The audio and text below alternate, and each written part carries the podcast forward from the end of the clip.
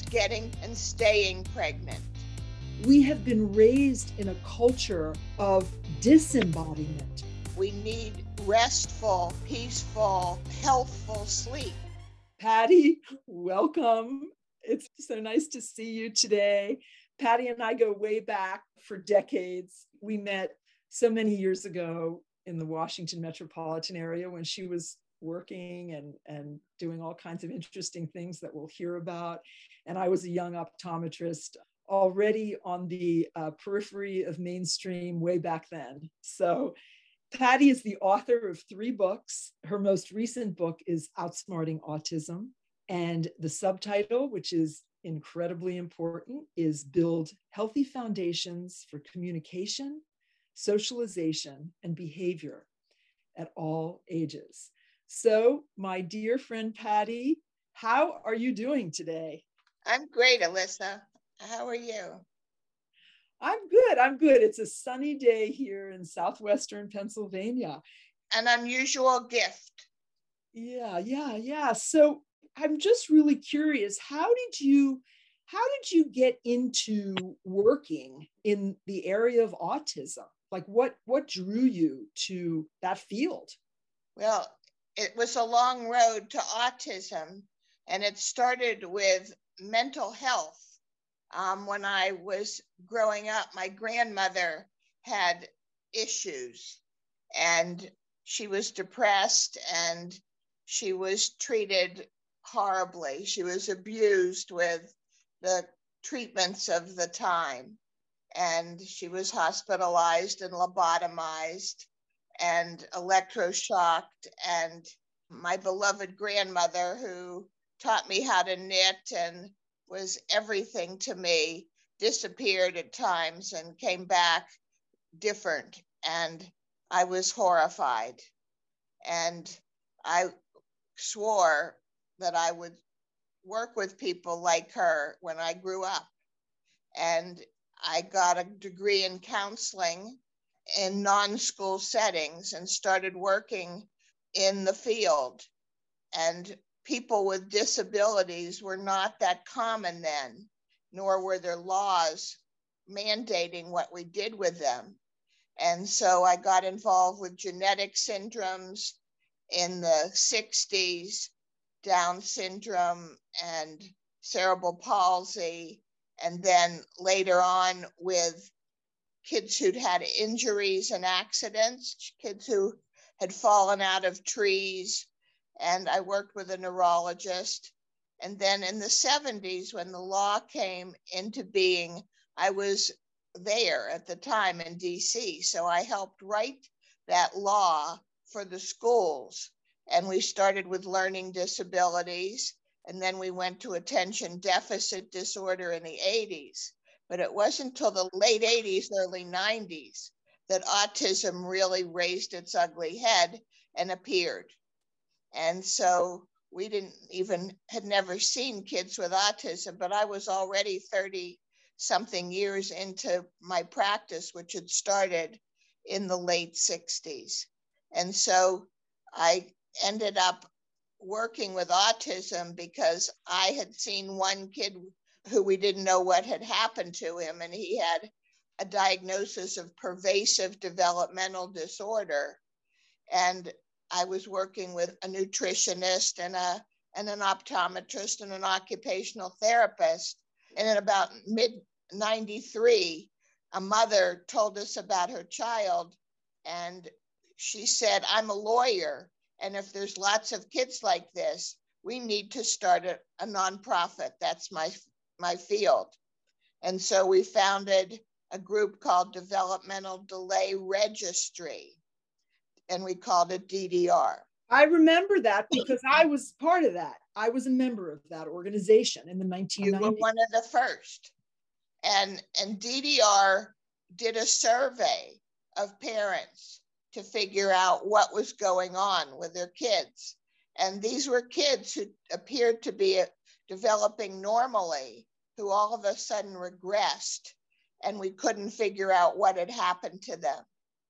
And so the survey gave us some clues. that they were kids who had had some red flags in their development early on. They'd had some respiratory issues. Some of them had asthma.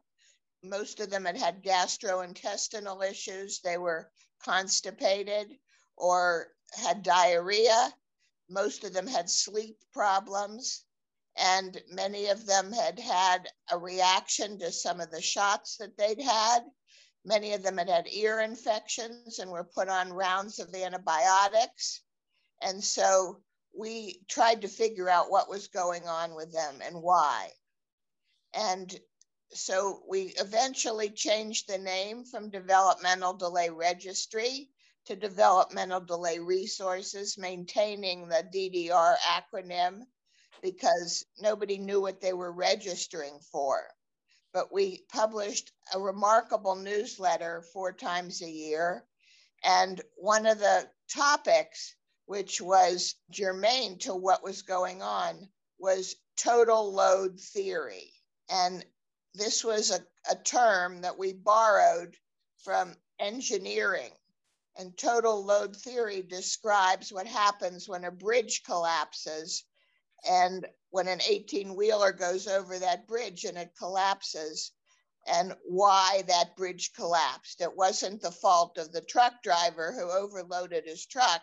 That was just the straw that broke the camel's back.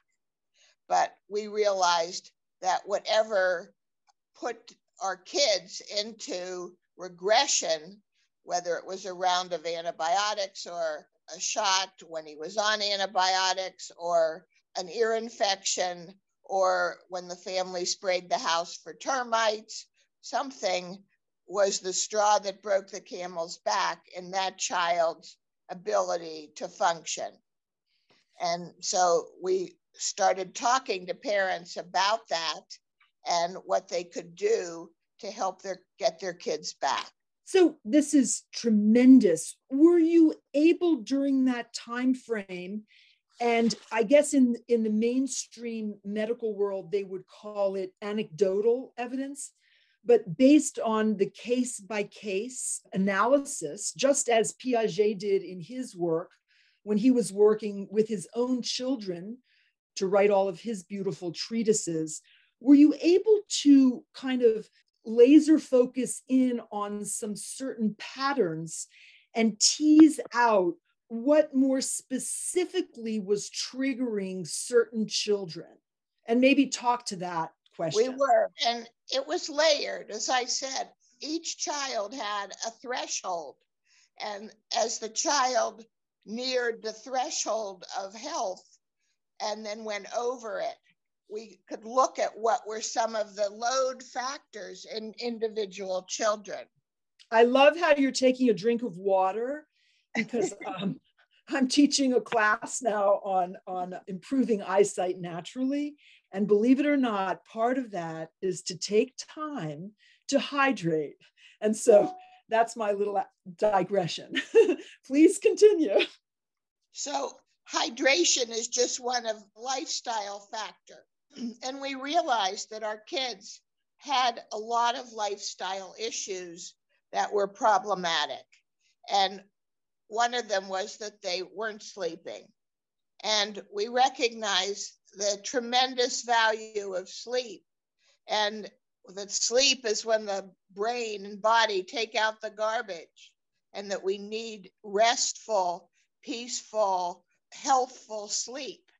And so these were kids who had a lot of electronics in their lives some of them had computers and phones and televisions in their bedroom. And so we, we tried to clear some of that out. But the biggest problem was their diet. And we knew in 93 that these kids were not all on Facebook with each other and that there was no Facebook, there was no internet, and that these kids weren't in collusion yet they all had the same diet. They were all eating macaroni and cheese and cereal and milk and bagels and cream cheese and pizza. And how did that happen? That happened because those products were all made up of gluten and casein containing ingredients. Gluten, the protein in, in grains, and casein, the protein in dairy products. And a mother named Karen Seroussi discovered that there was quite a lot of research way back then that had gotten lost on what happens when gluten and casein combine biochemically and they form an opiate like substance. And so here we are 35 years later looking at an opiate epidemic.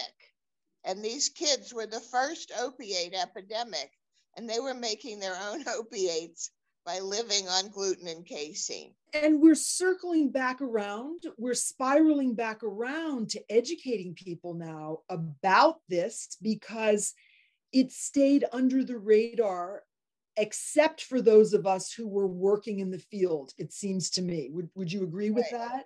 Yeah. So here we have from the 1990s, we have been priming our children to love opiates in the form of foods. Now, here we are in the year 2021 with an opiate crisis and a lot of other crises related to human development, really, and the germ cell, the germ cells of the of our eggs and our sperm, right? And so here we are in 2021. What are some of the other issues that bubbled up back in those days?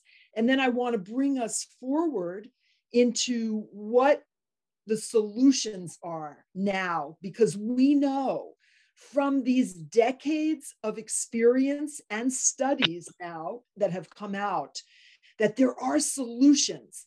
And we also understand, at least you and I do, Patty, and some of our friends and colleagues, that these solutions are not yet being spoken about widely yet. And that's the operative word that I love to use, not being spoken about yet in the mainstream. So it starts prenatally. And so when we started taking histories of these kids, we found that parents had immune system issues themselves, and that many of these mothers had had problems getting pregnant and staying pregnant. And so that a bigger number of these pregnancies had required fertility assistance. And not being able to get pregnant and staying pregnant is nature's way of saying, honey, this womb is not a healthy place to grow a, a living thing, a newborn baby. And so the grief that these mothers had had were compounding their ability to get pregnant. So they they had allergies themselves. Some of them were sicker than just having airborne and food allergies. Some of them had lupus. Some of them had chronic fatigue syndrome, fibromyalgia, which are not life threatening, but are too much of a load factor to get pregnant, to stay pregnant. A majority of the mothers also had thyroid issues. They had low thyroid. And so the, we learned that the thyroid was important to check before a mother got pregnant to make sure that the, the hormones, and that's a very complicated endocrine system, worked properly during those nine months to give the baby what it needed. Well, I'll just I'll add a side note in there that I was diagnosed with Hashimoto's thyroiditis when I was 26 and I'm now 60. And I have yet to take any conventional pharmaceuticals. And that is one of the very large reasons that I have taken the path in health and wellness. And this is the Journey Through Health and Wellness podcast. So, what is it that I have done? I can share that today or another day when, when maybe you interview me for this podcast, Patty. Hint, hint, we're looking for some interviewers.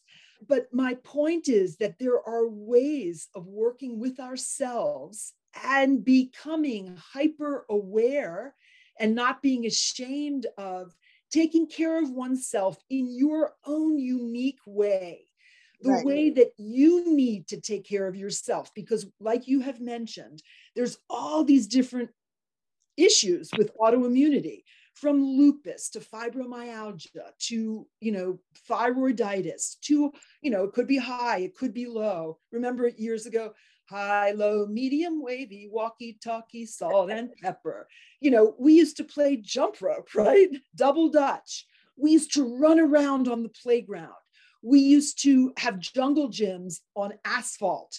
Um, that was before in our, our our younger daughter when she was in fourth grade they literally said no more cartwheels on the playground because one of her friends was doing an aerial, meaning without, you know, she was doing a flip, uh, landing on her feet, and they were afraid she would fall on her head. And I remember how thankful I was that our daughter had already learned how to do a cartwheel. So, you know, what does exercise have to do with the picture? A what lot. does what does fresh air and fresh water, not just what we are consuming as food, but what about our environment? Can you speak to that for a minute? So, these total load factors started prenatally and then moved into the baby's environment. And we talked about sleep and food, but we also recognized the role of chemicals in the baby's environment. And so not only were the foods not nutritious, but many of them were processed and treated with glyphosate, which you know a lot about, which is the herbicide that's in Roundup. And that's what much of the wheat was treated with. So that was a load factor about which we were not so aware way back then, but Stephanie Seneff has made us quite aware of, of lately. So we started taking chemicals, recommending that families take some of these chemicals out of their lives, whether it was the on their, their children's clothes, the flame retardants, or whether it was in the food and the artificial colors, flavors, and preservatives. And so we got them hooked up with the Feingold Association, which has been around for years and years and years, which helps families primarily of children with developmental delays of all kinds, not just autism, but hyperactivity. And we found that there were amazing numbers of nutritionists and healthcare professionals who helped them with their diets and with their um, their movement diet, which is what you talked about. Movement is food for the nervous system. So our occupational therapists recognized that these kids needed to move and that their reflexes were not developing appropriately. And the role of reflexes in, in developmental delays also emerged. And optometrists like you, Alyssa, know about reflexes because they affect not only motor, but vision. And we knew that these kids needed help in working with their reflexes to get them to emerge properly and then integrate. And that many of these kids had motor and sensory issues that prevented them from moving appropriately. Yeah, I just wanted to stop you, pause you here for a moment and speak to that from a personal perspective because I learned much later in life when my dear mother who has passed was was still alive but much later in my life that I walked on my toes when I was a child. And that's why she put me into ballet classes oh wow. I ultimately danced on and I was would have certainly been diagnosed uh, with ADD or ADHD attention deficit or attention deficit hyperactivity disorder I was a busy child. I'm still a busy adult at age 60. But at that point, I was a late in life child for my mother. And she and my father didn't have any trouble with me because it was the two of them and the one of me. I had much older half siblings. But I recognized myself now as a canary in the coal mine. I also recognize that this interview is incredibly important because of the breadth of your history and my history as well. And our discovery through the decades and the perspective that it offers for those young women, mothers, young men, fathers to be who really don't understand the historical perspective, which you are offering deep insights to. So I just want to take a, a moment of gratitude for your stick to itiveness, even in the face of uh, potential criticism and doubting, and in the face of, you don't know what you're talking about, sister. This is all fine, and I need my convenience. To where we are now, which is yes, there's something called convenience, but at what cost? At what cost are we creating dissonance in our inner ecosystem? I like to call our inner ocean, our inner rivers, streams, and vessels.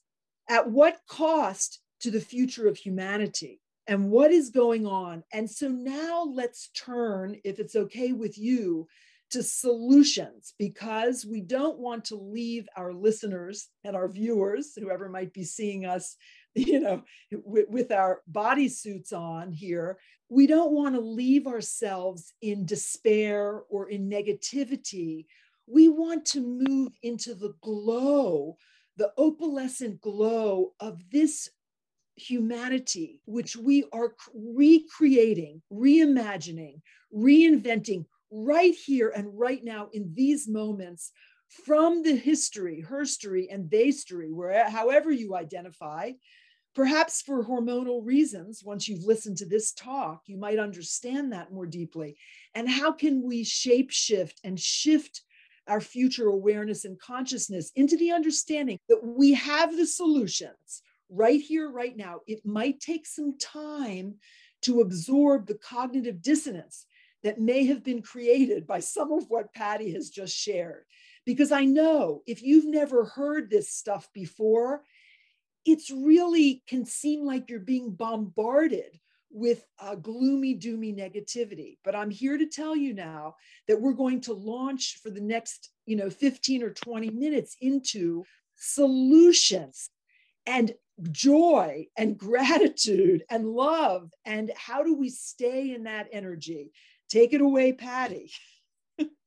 well, the bottom line is that healthy parents have healthy kids.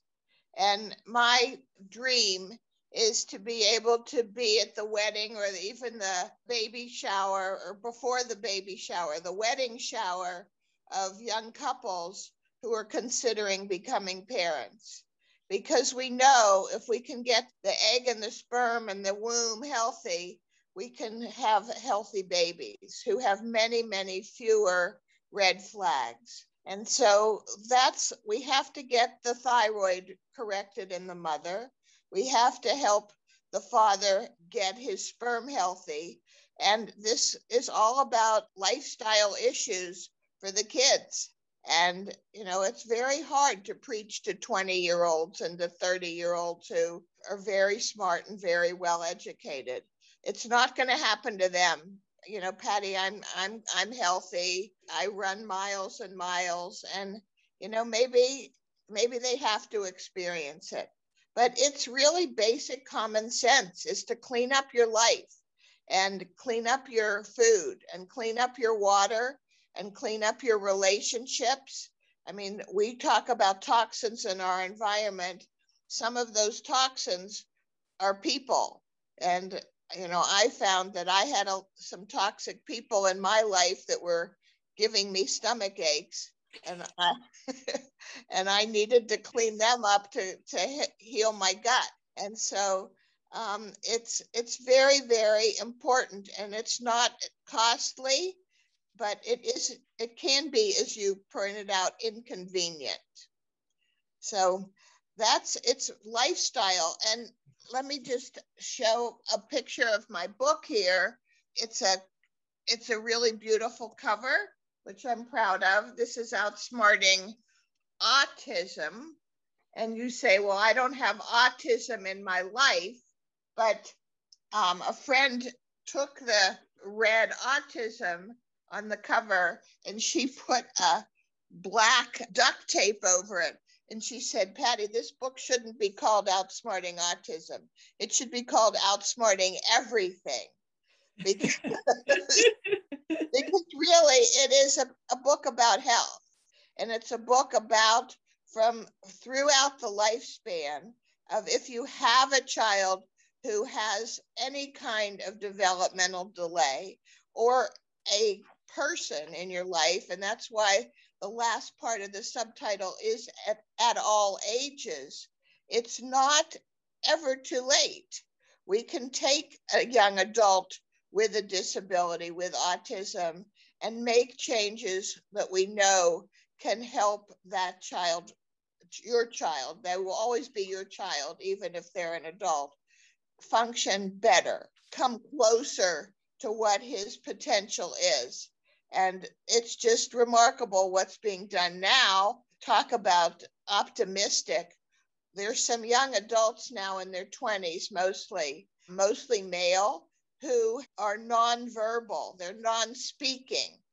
And we have just discovered that not only are they cognitively intact, but that they have highly educated and learned a million different things from languages to higher level mathematics to geography, history, and by just taking stuff in. And even though they can't haven't up to this point been able to communicate, they are now using something called spelling to communicate, using a very simple alphabet board.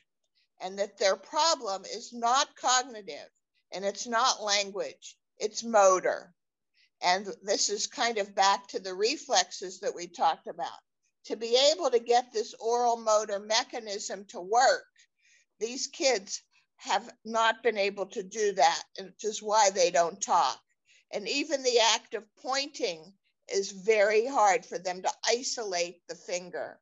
So it's fine motor development, which comes after gross motor development, which has been lacking for them, which has prevented them from actually communicating. So, so yeah, I would, I would use sign language. They can't because they don't have the the motoric. Right. So I would be curious because I am a, a, somatic movement therapist. And yes, I work with reflexes that underlie vision development, but I'm also extremely interested in the area of embodiment. And I would say here that the awareness, bringing ourselves back to the awareness of ourselves, may be a way to kind of crack the code on some level with these people if they have not tried it yet. And we can play with us, even those of us that call ourselves fully functional. We have been raised in a culture of, for lack of a better term, disembodiment, where we have been trained to separate our emotions and our physicality from our visual, spatial, sensory motor awareness. And many of us wind up with glasses in front of our faces for that reason, including people like me um, who have been working for my lifetime to reduce my prescription, finding, for example, myself recently, this is literally weeks ago, working with a colleague, that I have been afraid to touch my eyes. Now, somebody that uh, because when I was young, my father said, "Don't touch your eyes. Your hands are dirty. You'll get, you know, you'll infect your eyes."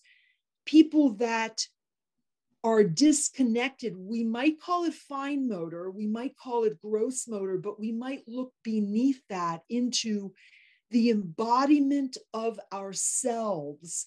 And how do we move from within, from within ourselves? What is that? What does that look like? And I digress. Perhaps I'm going off topic. So you can bring us right back we have talked about diet, but we haven't gotten specific. And part of the reason that Patty might be dancing around that is because we hold different views of what is the healthiest diet. But the bottom line is move in the direction of unprocessed, whole foods.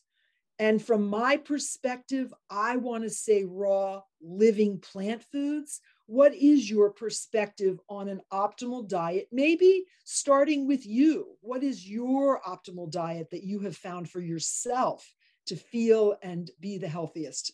Patty Lemer. Well, I go back, I go to Michael Pollan for this. I don't know if you know Michael Pollan. Um, he's a, a food writer. Absolutely. He's a he's a brilliant man. He's written, I don't know, a half dozen, maybe even a dozen books. The Omnivore's Delight and The Omnivore's um, Dilemma. Dilemma, you're right. Omnivore's Dilemma. But my my favorite book of his is a little book called Food Rules. Mm-hmm. And I don't know whether he meant rules to be a noun or a verb. I believe and, both. and food rules, he has seven words. When people say, Michael, what should I eat? And he says, eat food, period. Not too much, mainly plants. And I think you would agree with that, Alyssa, because what he defines as food is something that is alive, used to be alive, or still is alive when you eat it. And it is not something that comes in a box or a jar. It's something that is alive. So that's food. Goldfish crackers do not qualify as food. And not too much. We eat until we're almost full, but not fully full, about 80% full because our, our body needs room for digestion and mainly plants. And he would not agree with you on a totally plant based diet, but mainly plants and plants in season, plants that are local, plants that are grown without pesticides, and food rules has in it a, a hundred different rules and there that little book food rules is only about $10 and it has rules like if your grandmother didn't eat it you shouldn't eat it. And if it was made in a plant don't buy it. Mm-hmm. But if it was grown on a plant that's good. So it's a very useful guidebook with some humor, and it comes both unillustrated and illustrated. And the new illustrated hardcover version is rather beautiful. It's almost an art book. So that's my guideline on what to eat. Beautiful, beautiful. And how many hours a night do you sleep? I sleep between eight and nine. And so that would be a great recommendation. I would concur for for any adult in today's day right. and age. Right. Uh, removing electronics, turning off your Wi Fi if you have that choice, and using perhaps tachyon technology or other technologies to neutralize um, the technology of the, of the electronics. I'm holding up my phone for those of you that are listening. To get the electronics out of the bedroom, you should not have a telephone or a television or a computer in the bedroom. The bedroom has to be a sleep sanctuary and it has to be dark and so that your pineal gland can make melatonin, which is what takes out the garbage when you're sleeping. And the sleep needs to be uninterrupted. It needs to start before midnight and it needs to be monitored by your inner biorhythms. And it's very important that you, as you say, listen to the body. Well, and preferably we go to sleep at sunset and wake at sunrise. I know that that could be idealistic for some, but it may be possible to go to sleep before midnight and rise with the sun, depending upon the time of year and where you live on the planet. But beautiful considerations. And, you know, back to food, making sure that there's uh, uh, if you if you're not growing it yourself on your countertop or in your garden, that it is as local as possible and doesn't have herbicides, pesticides, or fungicides, and is not a GMO food.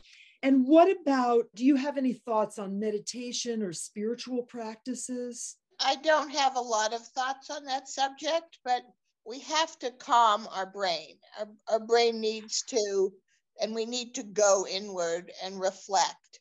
And how you do that, what's your individual way of doing that? Some people walk, some people meditate, some do yoga, some listen to music. Whatever works for you is a way to balance out activity. It's it's very important to balance it out. Are, are it's there all about balance? Are there certain sound therapies that really stick out? I know the Tomatis method, you know, from years ago, but are there other kind of auditory visual integration things that you recommend for people? Well, my book has a, a whole chapter on this and it's very individualized. But the newest research that's very exciting is on the vagus nerve. And the vagus nerve has been found to be really key in a lot of the biological processes.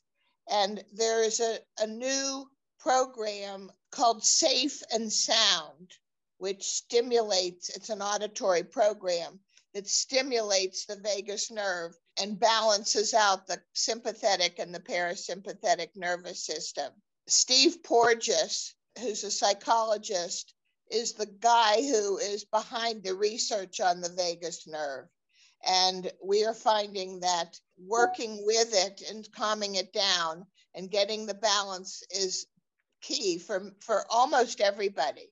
So, so we have known I know that you know the work of Hans Selye on the autonomic nervous system and harmonizing the sympathetic and parasympathetic nervous system, the work of our Elliot Forrest on stress and vision, emphasizing the critical importance of balancing the sympathetic and parasympathetic nervous systems and the whole body uh, visual action system. And that's been what my career has been all about in terms of integrating from the reflex level up through the conscious level, our visual and auditory and kinesthetic and taste, touch, felt sense of self. There is also the HeartMath work that is, is prominent these days.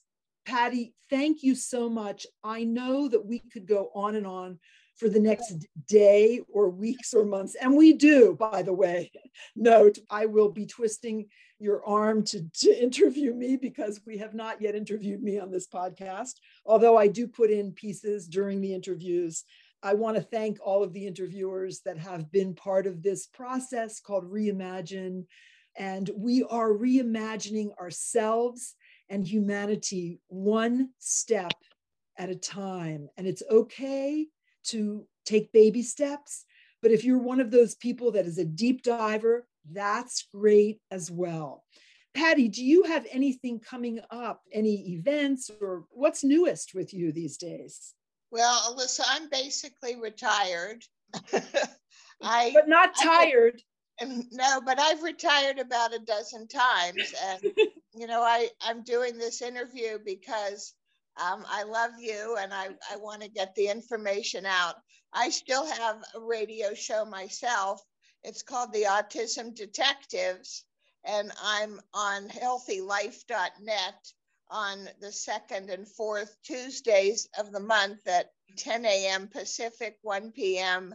Eastern Time. And I would be happy to interview you on, on the Autism Detectives and it has a very rich archives of interesting people I've have interviewed as you are interviewing me. But that's the only thing that I have active. My book is available on Amazon and it has just been made into an audio book. So those who are not readers can now listen to it. And I'm in the process of working with getting it translated into foreign languages.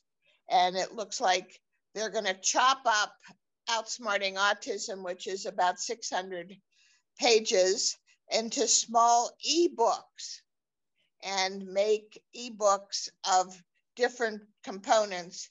And I think you'll be happy to know that the first one that they're looking to do is called is the chapter on diet and diet do's and don'ts. So stay tuned for that. And it's going to be translated, I think, into six or seven languages that are looking for desperately for information on helping people with disabilities. That is so beautiful. Thank you so much for your welcome. and decades of experience sharing, encapsulating so much valuable information. And I hope that everybody goes and buys one of Patty's books, and we will look anxiously for your ebooks. That sounds fantastic. Ah, I'm going to get back to writing my book, Enlivening Consciousness, which has gone through several iterations but has not yet been published. And I'm looking forward to teaching people, which I continue to do online now, about improving their vision, eyesight naturally. So thank you so much. Um, thank you, Alyssa. Thank you for all your hard work. You're really amazing. Have, have a wonderful, fantastic day. In your retirement, we should all be retired just like you. Okay. Bye bye. Take care. Bye.